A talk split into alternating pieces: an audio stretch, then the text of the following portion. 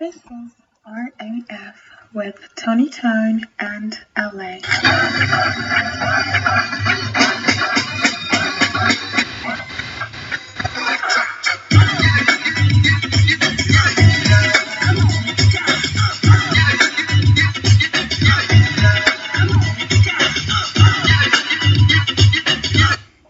Yeah, g'day, it's uh, the Thunder from Down Under, your boy Wonder, the one and only Baroosie, coming to you straight live and direct from, uh, well, uh, uh, source unknown. Well, uh, to tell you the truth, today's a very, very special day in Australiana history. We uh, give thanks to the Anzacs. That's our soldiers, our troopers, our sensational fighting force, yeah, with the Kiwis. A little bit of banter with the shape, but yeah, when it comes to it, we run up the trenches together and we do our things very, very well.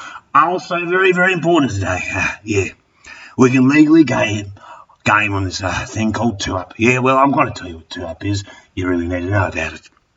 Okay, so famous because uh, Anzac, the battlers, the fighters, you know, the troopers, they used to play this uh, during the war times, and uh, as a mark of respect on this very special day, give thanks to them, we allow ourselves to also gamble on it as well. Two Up is a traditional Australian gambling game involving a designated spinner throwing two coins or pennies into the air. Players bet on whether the coins will fall with both heads, obverse, up both, tails, reverse, up all with one coin, a head, and one tail, known as Ewan. It's traditionally played on Anzac Day, I already told you that, and uh, what we actually do for it is we use uh, pre 1939 pennies, preferably because it flies remarkably well in the air. Otherwise, traditionally with pennies, and that's uh, that's what we try to do it with. Uh, weight and size make them stable on the kip. That's the thing you you know you do it. Exact origins, well, no one really completely fucking knows, but we think it was from the uh, the the English and the Irish and the you know the Great Brits. You know, they're tossing some kind of thing in the air and waging results and whatever. Anyway, because uh, you know the convicts came out here because the British booted it all over into Australia, penal colony to start off with before the great indigenous people, you know inhabited the land for 60,000 years and we sent fucking convicts. That's a story for another day. Anyway, the prediction or uh, whatever happened was uh, convicts came over, you know, and they thought, oh, well, we know a little bit of gambling, don't we?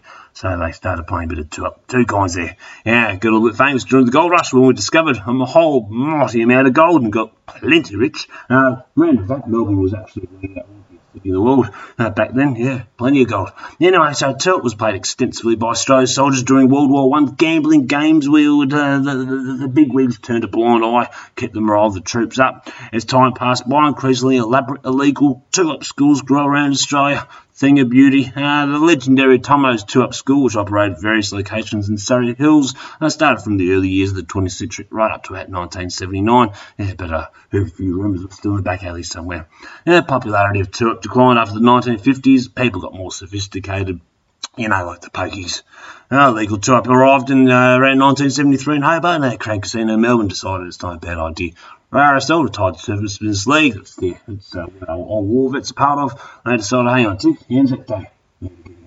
So 1998 New South Wales agreed to everyone else fell on the line. They thought, well, you know, why not play a little bit top? Saturday being Anzac Day, well, had to play top legally. Uh, well, a bit harder today, you know, with the isolation going on, but, you know, beggars can't be choosers. Uh, the gameplay, the ringy selects a player as a spinner, generally greeted by, come in, spinner! From the rest of the players. The spinner tosses the coins and the air using the kip. That's a wooden panel, not for bondage. Well, maybe later on, but anyway, it's used for, you know, throwing the two coins up. Remember that they should be pennies, otherwise they don't fly as good. Well, to get the win, hey, the loss, all you need to know. Two heads means you win. Two tails means you lose. Odds eh, means the spinner throws again.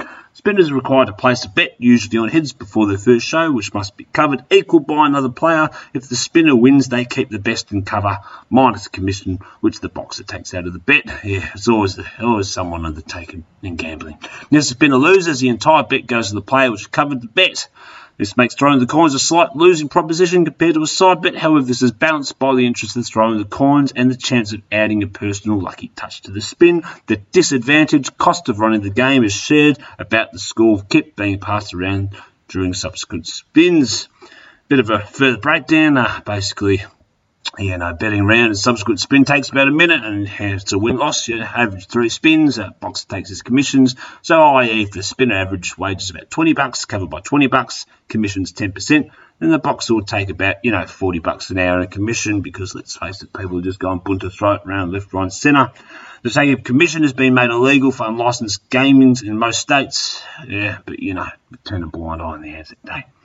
Other members of the school play side bets, and you know, basically everyone gets in on the fun. There's plenty of different variations, which I can't really be bothered going into. You got the gist of it, right? Basically, we, we throw two coins in the air, you want to get heads. Uh, some British people were throwing ropes or something when they weren't bathing, you know. Anyway, we took it, and uh, more importantly, thanks to the great Anzacs, living in the free country. Lucky country, best country in the world, and uh, yeah, don't mess with us. We're pretty good at fighting. But uh, on a more serious note, time to get back to Kerwak and uh, have a couple of pints of beer to celebrate the legends themselves. I want to know the Anzacs. Hello from the Guru.